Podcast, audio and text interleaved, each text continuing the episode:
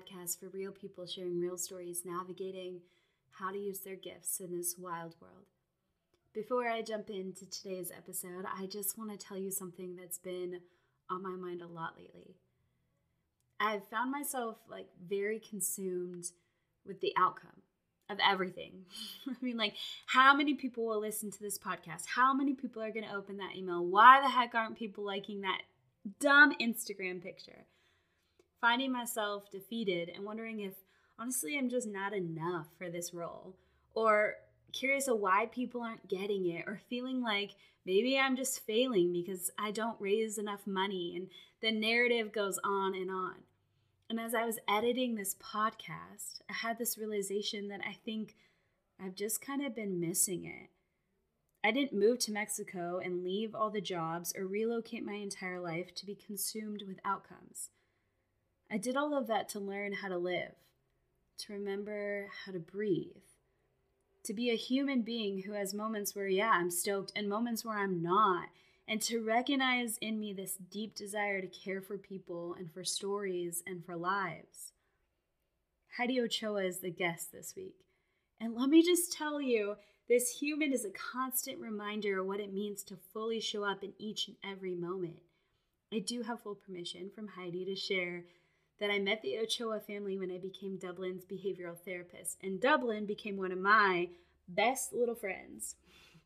I have spent hours with the Ochoa family every week for about two years, celebrating breakthroughs, navigating through setbacks, and consistently checking in on physical, mental, emotional health for not only Dublin, but for all the Ochoa family, who would shape and mold me in so many ways.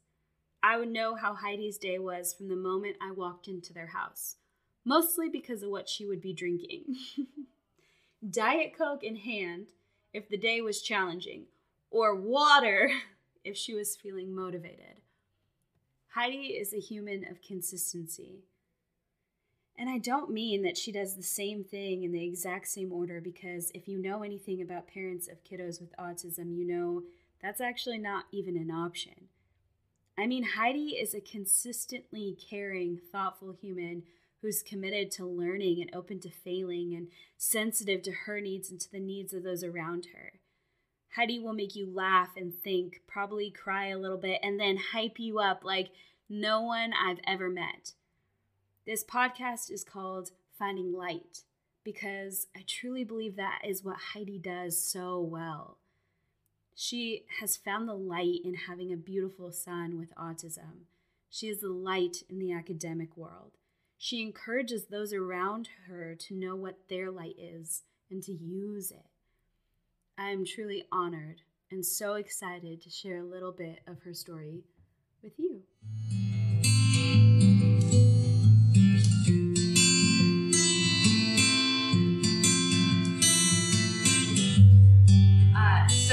Basically, my story starts off in college. I was a chemistry major, and the re- reason why I was a chemistry major was because I wanted to live an antisocial life. Um, my high school experience was so bad. If you've seen the movie Mean Girls, you know that that is actually not a funny movie at all. It's a real depiction of what a lot of girls go through. And so I majored in chemistry and I only had one class left, and it was public speaking. And I literally considered dropping out of college because of this class. Um, and I uh, I actually called my grandfather and I was like, I think I'm gonna drop out. I was going to Orange Coast College. I was like, public speaking just sounds like super intense for me. I don't think that I can do it. Um, and my grandpa was like, I think that's gonna be a bad idea. And I was like, why? Um, I, I was like, I have a good job, I have an apartment. Like, there's really no need uh, for me to finish this course. And um, what ended up happening is I got into the course and I like cried my way through it. Like, I literally, for my first speech, could not get a single word out, and I snot cried the entire time. And I'm not one of those like pretty snot criers. I'm like like full on like snots dripping out of me. So uncomfortable in front of the audience. Even debated dropping the class after that. Uh, but long story short, uh, I had improved so much by the end of the semester that what ends up happening is I realize like I'm not as intimidated as I thought I would be. And my teacher recruited me to be on the speech and debate team, and I was like, there's no way that I'll do that. And the next thing you know, I'm on the speech and debate team. I'm obsessed with the voice. I remember watching my coach coaching other people mm-hmm. who had stuttering issues, who had confidence issues, who had um, self esteem issues, who had been through trauma. And I was like, oh my gosh, you get to help people discover and embrace their own voice and you mm-hmm. like get paid for it. Mm-hmm. That's amazing. Uh, so then I literally became obsessed with the body and voice. Mm-hmm. Um, I changed my major from chemistry to communication studies, and I ended up getting my bachelor's in communications at Cal State Long Beach. And then I realized I definitely want to be a college professor. And then um, I was, again, obsessed. Like when I was in chemistry, I remember kind of reading my books. When I got into communication studies, I was like, I'm reading this from the beginning until the end. I want to know everything. And when I uh, went for my master's, uh, I really, you know, learned a lot about, you know, how to communicate in front of an audience in an effective way, mm-hmm. right? That was like the sole focus. I studied comedy uh, for a very long period of time during my master's. Like almost every paper that I wrote was about a stand up comedian. Uh, then I go to work at a community college afterwards, and that becomes my focus too. Is like teaching people how to communicate in front of audiences, right? Um, and then I have my children, and my son, uh, my my second child, Dublin, uh, is diagnosed with autism, and it just like really opened up my understanding of communication. Hmm. Yeah, and I think what I'm hearing too is this I, one thing really stood out to me, and I haven't heard it from that perspective completely. Is you said I became obsessed with the voice, and I'm curious. I want to hear so much more about Dublin and and this process of relearning communication because autism plays a whole different role in that. I also want to hear more about this idea of voice, having a voice, finding your voice, and being a person who knows how to communicate, and how those might tie in, or what your thoughts are on the difference between the two. Because I think that was a very interesting distinction you just made. Well, so as a speech and debate coach, and as somebody who teaches people how to perform in front of an audience, it's all about being as intentional as you can be in front of an audience. So when you're breaking down communication with a student or with yourself, you're like, why are you moving your hand in that way? It doesn't really complement what you're saying, right? So, like, if you're talking about the number two, you may not want to be holding up the number four, right? Mm-hmm. Um, and so, all of your communication both in your body and in your voice is very intentional. It's very calculated, right? Um, to the point in which, when you're in the world as a performance coach, you end up even allowing yourself to think that everything that is communicated to you is intentional, mm. right?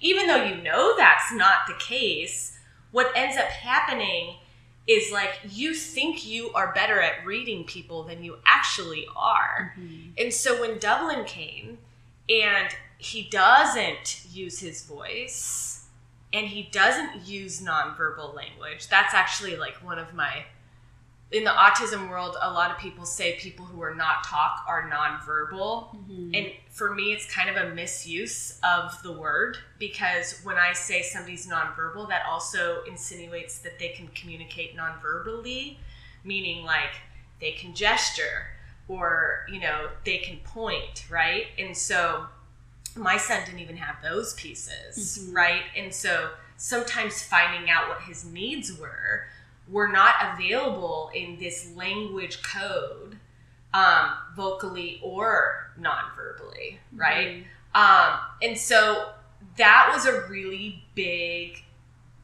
and it, it still is for my husband and I to like understand Dublin's communication because what he really communicated to us is that communication is just a replacement for our needs, Mhm. right?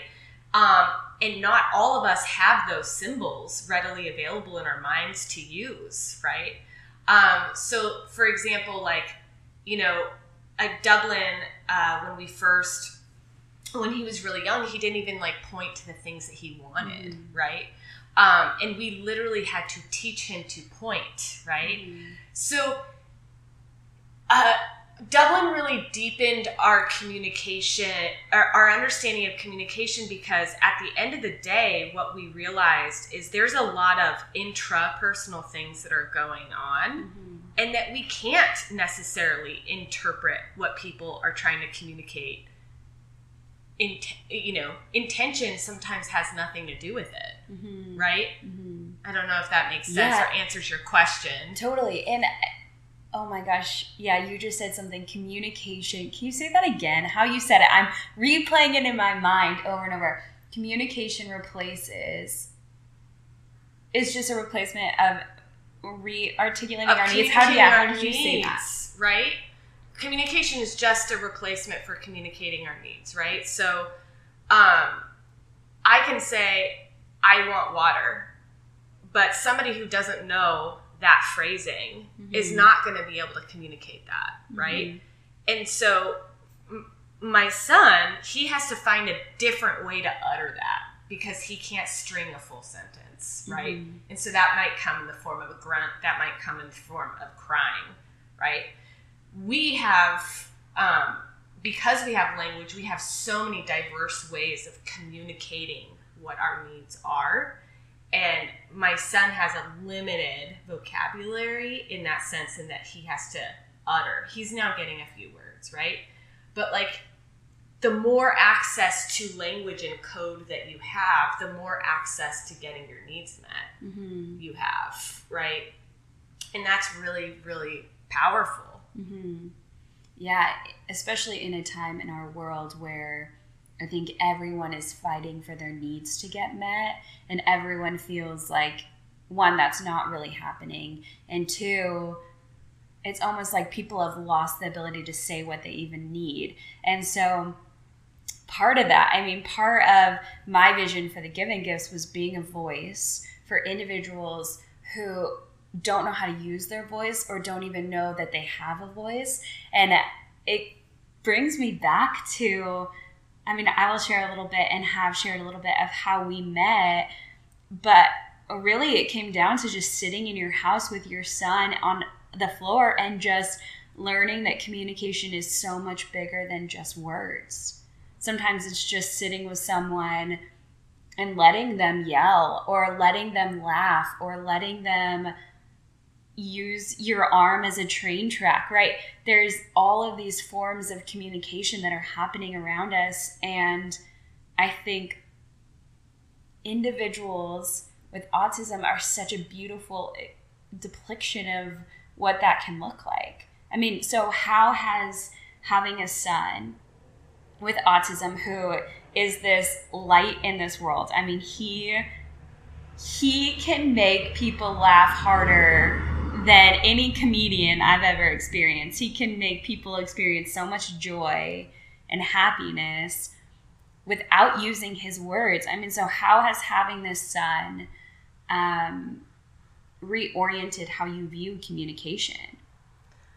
In so many ways. But I, I I actually kind of want to go back to what you're saying about the value in sitting with someone and being with who they are.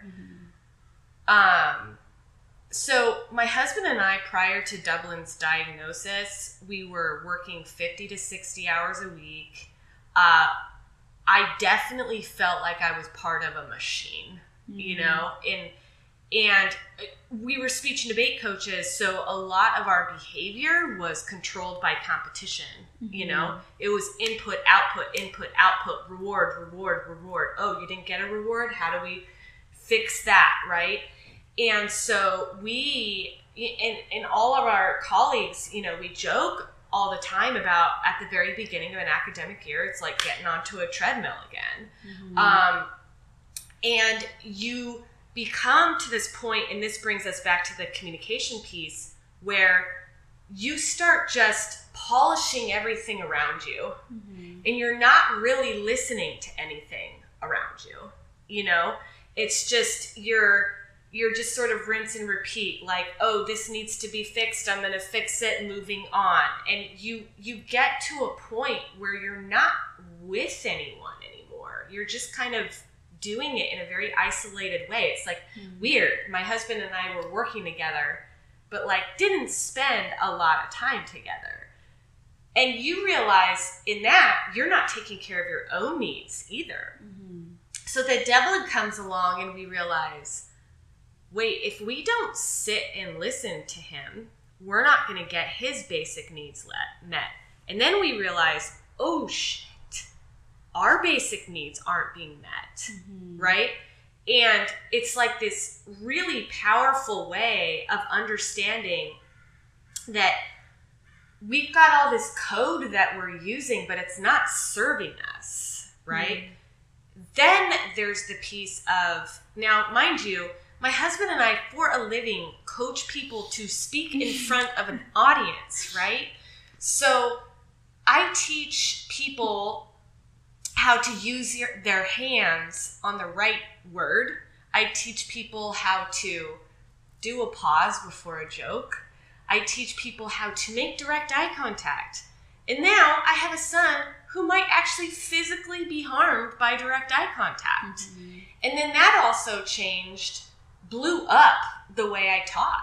Mm-hmm. And Lucas will tell you this too is that you, now I'm no longer looking at my students as, oh, he just didn't rehearse. Mm-hmm. Oh, he just didn't practice. Oh, he just didn't do the homework. That deficit model of, oh, it's the student not complying to the standard or the student not trying. It, it now is, oh, the student has a sensitivity to eye contact. Mm-hmm. Oh, the student is actually manifesting some serious, powerful feelings right now, right? So it's like it, it, Dublin literally just brought us this like wealth of knowledge of our own mental health, of our own spiritual health, and then also, you know, I really do think expanded the way in which we could really reach and connect to students um, because I have to say, I was one of those teachers at the very beginning of my career that was like, well, didn't do your homework. And then I realized, oh my gosh, no, like mm. that homework was not delivered to you in a way that was accessible for you. Mm-hmm. I'm so mm-hmm. sorry. Let me fix that. You know what I mean? Mm-hmm. So. Which is huge. Yeah. And I will oh, articulate that over and over. And I was not planning on sharing this, but I'm actually auditing um, a master class right now. And I've not ever been a person, I've never been a person who has succeeded in the academic world. And I can write a paper, I can do a presentation, but put a test in front of me, and I just get so anxious and struggle and have all the tools in the box to, to work through it. And so I'm in this class, and um, it's a class on uh, gender violence right now is what we're learning. So it's a trauma care class, and um, I took a test and got the test back, and the first thing I read was you failed, and I just sat there thinking, you know, I think so many people think that just because you're passionate about something, or just because you work really hard at something, or just because, um, yeah, you're you're trying means that you're going to do well. And in actuality, that doesn't always mean that. It doesn't always equate to that. No. And I sat there thinking, oh my gosh, like this is why I don't feel equipped sometimes because this academic world of testing, of saying this is when you are enough, has always told me I'm not enough. and has always told me like you failed literally i failed and so there's a whole world that tells you when you're enough for something and a lot of people don't fit into that or they have to and it's okay so at the beginning i was sort of second guessing starting from my starting point but this is why it's important is when i became obsessed with the voice i became obsessed with polishing it in a way that was palatable to the outside world mm. And so sometimes people in education don't feel like they belong but then they start doing these fake moves to show it and then once they arrive they feel like an imposter in that space mm-hmm. because they've been polishing whatever that is too mm-hmm. you know and that's also been like a huge lesson for me is like you know just because i sound polished in front of a room doesn't mean that i'm okay mm. And how is it that we can learn from people who are expressing anxiety in the moment of those educational spaces mm-hmm to grow from where they're at mm-hmm. rather than to imitate what everybody else is doing. The the standards that we have created and have forced people to imitate have not been healthy. Mm-hmm. Right? Um, and so that's why Dublin was also powerful is he's brought us to the space of going, wait, education is actually literally this divisive standard where we have pushed some people out. But what we need to do is go, wait, the people that we've pushed out, they're actually the people that we should be building our education system out of. Mm, right? Yeah. And so that, you know, we have to think about how education is not serving them and not why they're here. Mm-hmm. Right? Yeah. So your relationship with your son has totally changed and transformed how you show up as a professor. Mm-hmm. It has show it has changed and transformed how you have shown up in your expertise, even, um, and your educational background has all been transformed around your son. Um, I also know that it has impacted how you how you parent, how you relate to your partner, how you show up for friends. Talk to me a little bit about that too and that transformation that has occurred because of Dublin. a light question. Yeah, well, and I it could go in so many ways, you know. Um like with my husband, again, I, it, you know, I say again, like, again, I don't know why that came out so weird. Um, I, it, like, I feel like with uh, my husband, it was really about finding out who he is, mm-hmm. you know, because I, I think both of us had, well, not I think, we both had severe amount of anxiety prior to getting married because of our own personal traumas and then when you're parenting and you realize your children are in pain and they can't communicate to you, it brings up some stuff. Mm-hmm.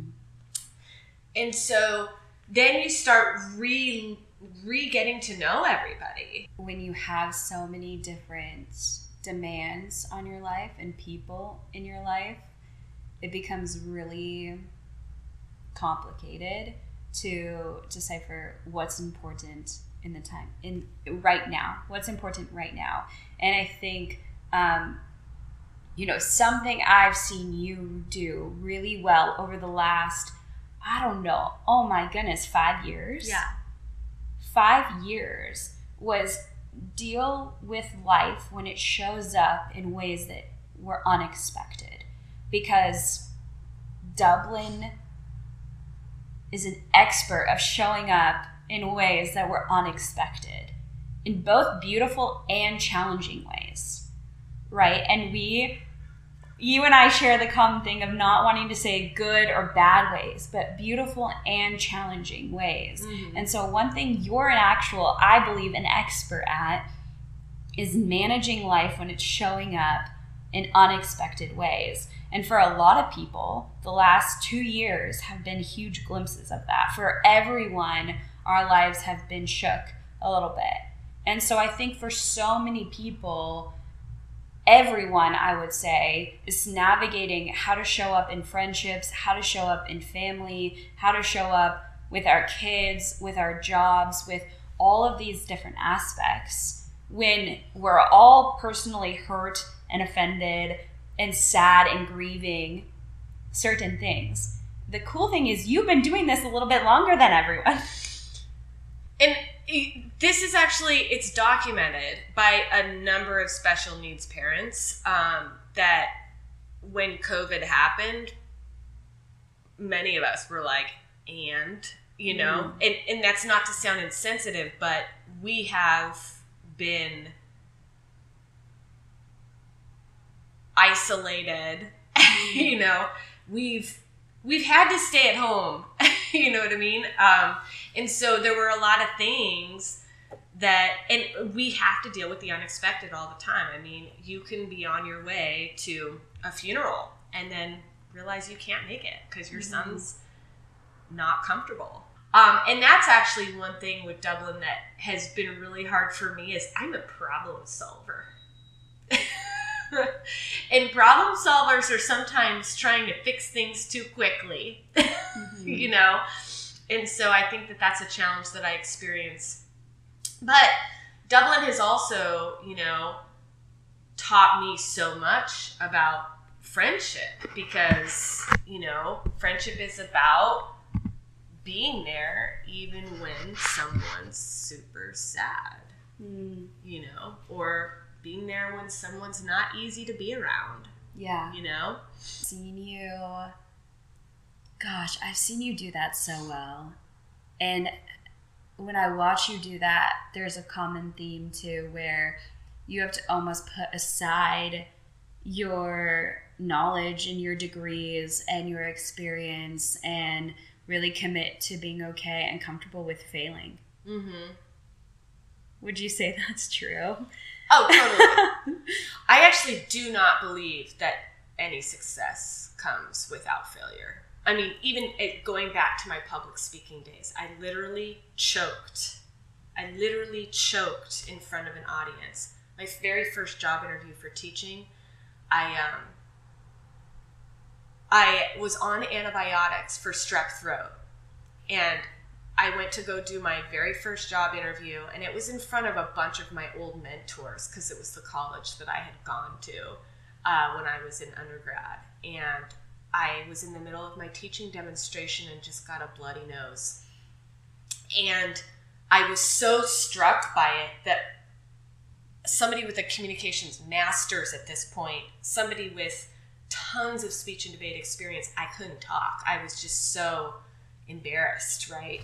Um, and it was that moment where, you know, I sort of like the, the phoenix, you know, it's like, that's when I really started after that interview started going like okay what happened why couldn't I overcome that moment like I should have just been able to wipe the blood off and keep going and and I I just had to stop I, I couldn't finish my interview you know what I mean um, why was I so hung up on that shame of having a bloody nose? You know what I mean? Like mm-hmm. it was through that failure that I was able to look inward and go, there's something I need to get in touch with because that was not a, a, a strong response to a bloody nose. Mm-hmm. You know what I mean? Um, so yeah, like failure is huge. Mm-hmm. And you need to be used to failing publicly. Like that, it you know you just do mm-hmm. like um and that's not just a lesson for people who speak in front of an audience it's like the biggest tool for a leader mm-hmm. right like it's not only important for others to see you fail as a leader but it's also important for you to be in touch with what a stutter looks like in front of a group that you're leading oh my goodness i just think we have so many little nuggets here of just pure Heidi wisdom. So oh I'm so God. excited. And honestly, though, here's what I want to. I'm just sitting here a little bit even overwhelmed with gratitude because I think it's a really rare thing that you start a relationship with a person in their most vulnerable state. And that is really what I got to do with you um, by you inviting me into your house almost on a daily basis at one point, um, and allowing me to see the way that you would break with your husband or break with your daughter or break with your son. And um, the way that you would unravel in order to build up that you are just a person who's so committed to loving people well that you're saying unwrap like whatever it is that's in me that's keeping me from seeing this person help me see this person. And I think generally when we meet people, we see the best version of them, whether that's teaching or whether that's, you know, your career or your education. There's so, so much of that. But to get to see first and foremost the way that you show up as a mom and the way you show up as a wife and the way that you show up as a friend and as a mentor and all of these things, there's a consistency there that is so unique to most people I've ever met. I mean, you are consistently who you are. And that is a person who loves so generously. Um, that is a person who is dedicated and committed to to really learning, to really learning always, and not just for the sake of, you know, a degree or a title, but for the sake of humanity and I am so honored to like be learning from how you learn because I think it just has such an impact. And I think the way that you allow your experiences to teach you rather than expertise to lead you is just something I always come back to. So I am just so thankful for that. I'm also so thankful that you have found what your gifts are and you apply them in every single way in every single area that you recognize your gift is not just like your strength or what you're good at. Your gift is actually this wholeness of who you are and that that's applied to how you show up with your son. And that's applied to how you show up with parents. And that's applied to how you show up with me and this time and this space. And so i'm just so thankful Baby, I'm thankful for you, and you know this.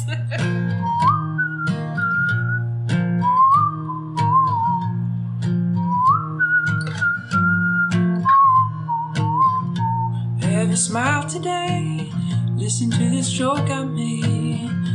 Thanks for joining me. Go and spread the joy.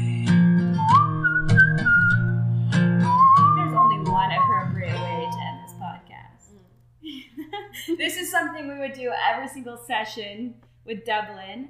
I would look at him and say, Dublin, say, I'm amazing. Oh. And he would say, I'm amazing.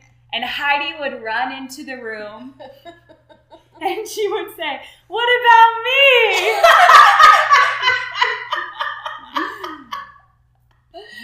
so I would look at Heidi and say, Heidi, say, I'm amazing. Yes, you are.